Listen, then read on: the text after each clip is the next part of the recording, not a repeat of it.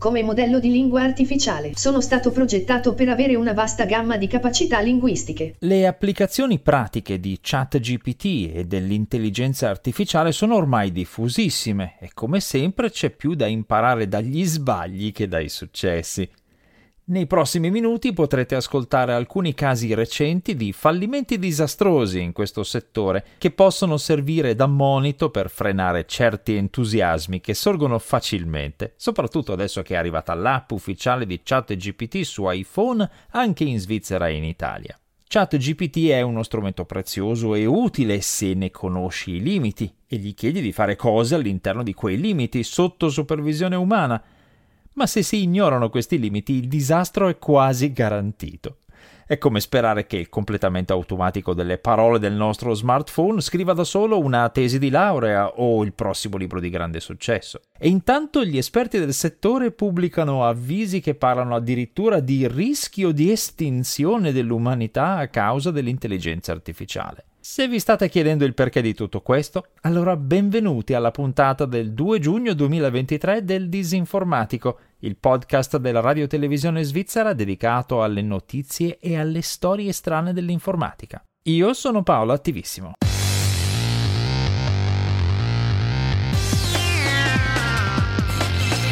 Il Disinformatico.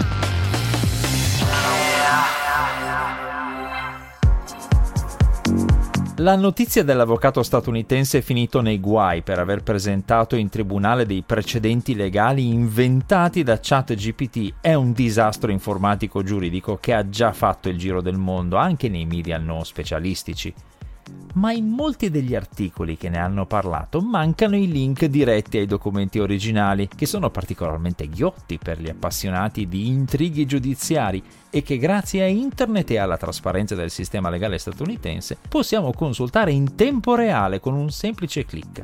Trovate tutti i link su disinformatico.info. Soprattutto in questi racconti manca un dettaglio non trascurabile. Gli avvocati nei guai sono due, non uno.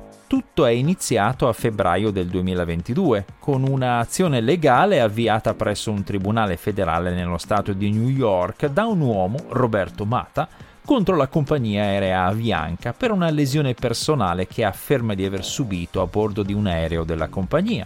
L'uomo sarebbe stato ferito al ginocchio da un carrello portavivande durante un volo. Lo so, non è un caso drammatico alla Perry Mason, ma portate pazienza, ne vale la pena. Gli avvocati della compagnia aerea hanno presentato un'istanza di rigetto per questioni di competenza, ma il legale che rappresenta l'uomo, l'avvocato Peter Loduca, si è opposto a questa istanza portando i dettagli meticolosamente elencati di una lunga serie di precedenti che davano ampia ragione a lui e al suo assistito. Ma a questo punto è successa una cosa strana. I legali della Avianca hanno fatto notare al tribunale che negli archivi ufficiali non c'era alcuna traccia dei numerosi precedenti citati dall'avvocato Loduca, tranne uno, che però comunque parlava di un altro argomento. E così il tribunale ha chiesto all'avvocato Loduca di presentare delle copie di questi precedenti che risultavano misteriosamente introvabili. Potreste aspettarvi a questo punto che lo duca abbia ammesso il proprio errore e si sia scusato profondamente. Ma non è andata così. Lo duca ha preso tempo e poi ha presentato al giudice miracolosamente le copie di quei precedenti inesistenti. O meglio, ne ha presentato degli estratti, affermando in una dichiarazione giurata che li aveva trovati in un database online però non ha precisato quale database. Gli avvocati dell'Avianca hanno ribadito che nonostante questi estratti non riuscivano a trovare da nessuna parte i precedenti citati dalla controparte. E così il giudice, il 4 maggio 2023, ha intimato all'avvocato Loduca di comparire e spiegargli perché non doveva essere sanzionato per aver citato al tribunale dei casi inesistenti e per aver sottoposto al tribunale copie di opinioni giudiziarie inesistenti. Il giudice ha precisato che si trattava di circostanze senza precedenti, facendo forse un gioco di parole sul doppio significato di senza precedenti, umorismo legalese. Il 25 maggio 2023, quindi pochi giorni fa, l'avvocato Loduca ha rivelato al tribunale che non era stato lui a ricercare e compilare i precedenti, ma un collega, Steven Schwartz.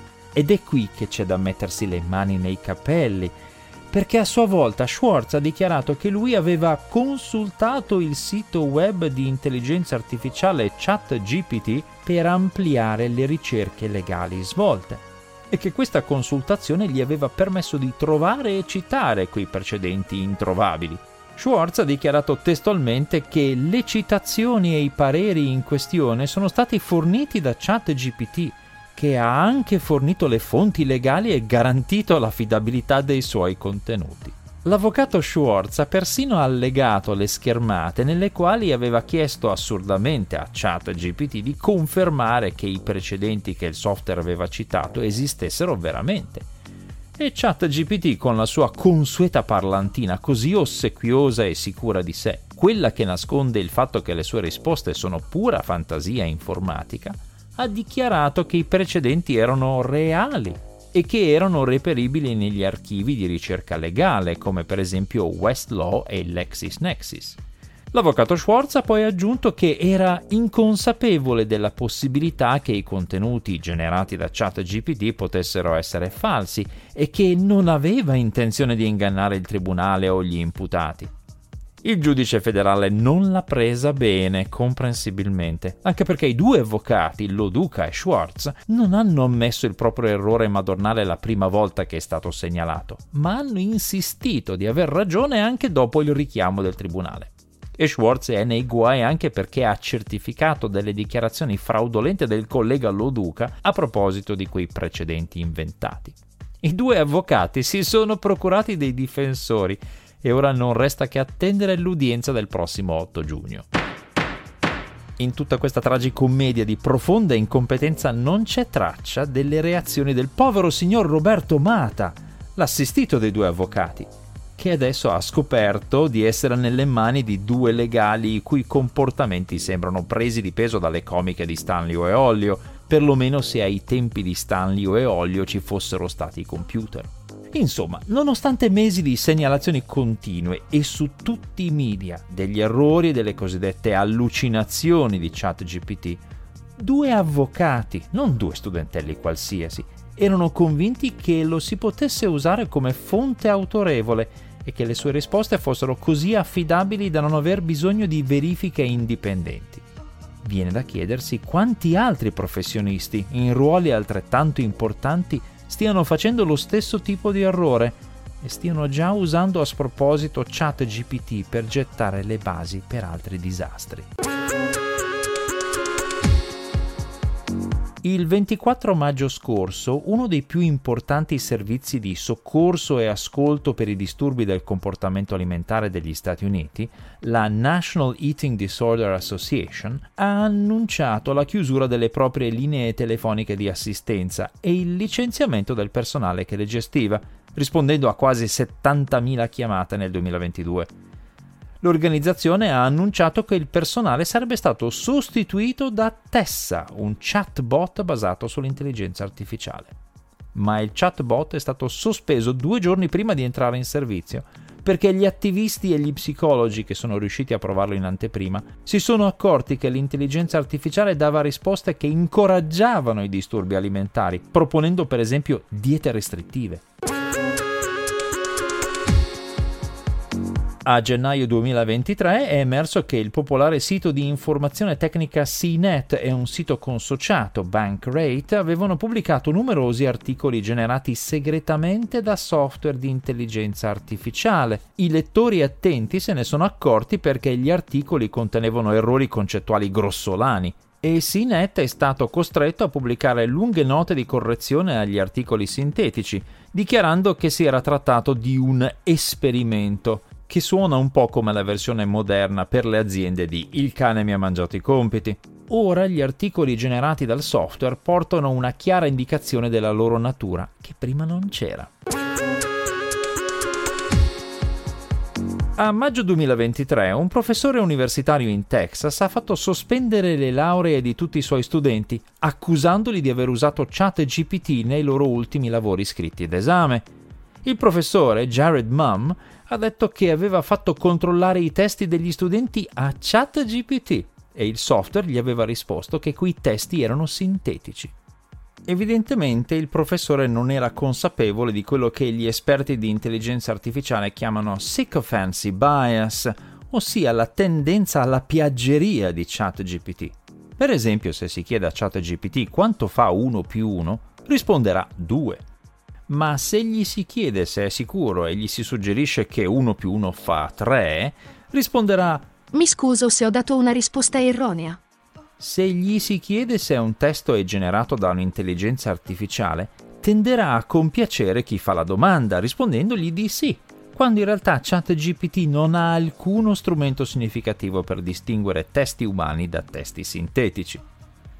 La migliore dimostrazione dell'errore del professore è arrivata quando qualcuno su Reddit ha preso un brano della tesi di laurea del professore e l'ha sottoposta a ChatGPT chiedendo se era testo generabile da un'intelligenza artificiale. ChatGPT con assoluta certezza ha risposto di sì, elencando addirittura i motivi, ovviamente inventati, della sua diagnosi. L'università ha aperto un'indagine e ha già scagionato numerosi studenti. Finora il record di danni causati dagli errori delle intelligenze artificiali sembra aspettare a Bard, un concorrente di ChatGPT presentato da Google a febbraio 2023. Nello spot pubblicitario presentato su Twitter per il suo debutto in pompa magna, Bard ha risposto dando informazioni sbagliate. L'errore in sé non era grave, era solo l'indicazione errata di quale telescopio fosse stato il primo a ottenere immagini di pianeti al di fuori del Sistema Solare. Ma gli astronomi lo hanno contestato subito e il fatto che si trattasse di uno spot preregistrato e che nonostante questo nessuno a Google si fosse premurato di verificare la correttezza delle risposte di Bard ha minato la fiducia degli azionisti nel modo in cui Google stava introducendo questa tecnologia. L'errore e la mancata verifica sono costate ad Alphabet, la società madre di Google, oltre 100 miliardi di dollari di valore di mercato. C'è molto clamore intorno a una dichiarazione congiunta di numerosi esperti di intelligenza artificiale che parla di rischio di estinzione per l'umanità a causa di questa tecnologia. La dichiarazione in sé è molto concisa. Mitigare il rischio di estinzione a causa dell'intelligenza artificiale dovrebbe essere una priorità globale, al pari di altri rischi su scala sociale, come le pandemie e la guerra nucleare. Fra i firmatari spiccano i dirigenti di OpenAI e DeepMind, Bill Gates e professori delle più prestigiose università statunitensi e cinesi.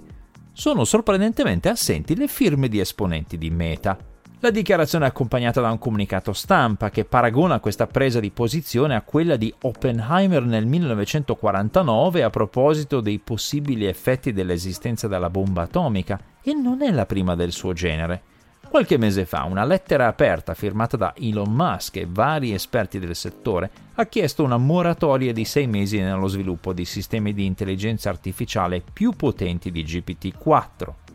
Anche al recente convegno di sicurezza informatica Sphere 23 di Helsinki Relatori di spicco come Mudge, Mikko Hipponen e Ian Beecraft hanno parlato estesamente del rischio che un'intelligenza artificiale generale, ossia capace di apprendere, capire ed eseguire qualunque attività intellettuale umana, possa rimpiazzare completamente gli esseri umani, e del rischio che emerga una superintelligenza artificiale i cui gestori sarebbero in sostanza padroni del mondo, perché questa superintelligenza permetterebbe di anticipare e contrastare qualunque mossa dei rivali intellettualmente inferiori. Se vi state chiedendo come mai tutto questo catastrofismo arrivi proprio da coloro che stanno sviluppando gli strumenti che potrebbero causare i disastri di cui parlano, non siete i soli. Se c'è davvero bisogno di una pausa di riflessione, perché non sono loro i primi a farla? Invece di proseguire nello sviluppo e nel lancio di nuovi prodotti come appunto l'app di ChatGPT per smartphone appena uscita? Secondo i pareri di vari addetti ai lavori radunati dal sito Ars Technica, la risposta a queste domande è molto cinica. Si tratterebbe di un modo per sviare l'attenzione dai problemi che questi software stanno già causando adesso, come l'amplificazione dei pregiudizi o le questioni legali e di diritto d'autore o di consenso all'uso dei dati personali, oppure le sorveglianze di massa rese possibili dal riconoscimento facciale automatizzato. Annunci come questi sono anche operazioni di immagine che costano poco e fanno fare bella figura atteggiandosi da eroi e lavandosi la coscienza. Forse sarebbe meglio concentrarsi sui problemi attuali dell'intelligenza artificiale invece di pensare a un ipotetico computer super intelligente che potrebbe dominare il mondo. Ma questo interferirebbe con i piani di vendita di queste aziende ed è molto meno accattivante. Nel frattempo, il rischio di estinzione non sembra arrivare tanto dalla super intelligenza artificiale, ma dalla stupidità naturale degli esseri umani incantati dal gadget del momento. Vi ringrazio di aver seguito questa puntata del podcast Il Disinformatico, una produzione della RSI, Radio Televisione Svizzera. Le nuove puntate vengono pubblicate ogni venerdì mattina presso www.rsi.ch slash il disinformatico, dove sono a vostra disposizione anche tutte le puntate precedenti. Il disinformatico è disponibile anche su tutte le principali piattaforme podcast. Come consueto i link e le fonti di riferimento sono pubblicati presso disinformatico.info e se avete commenti, correzioni o segnalazioni potete scrivermi una mail all'indirizzo paolo.attivissimo-rsi.ch. A presto!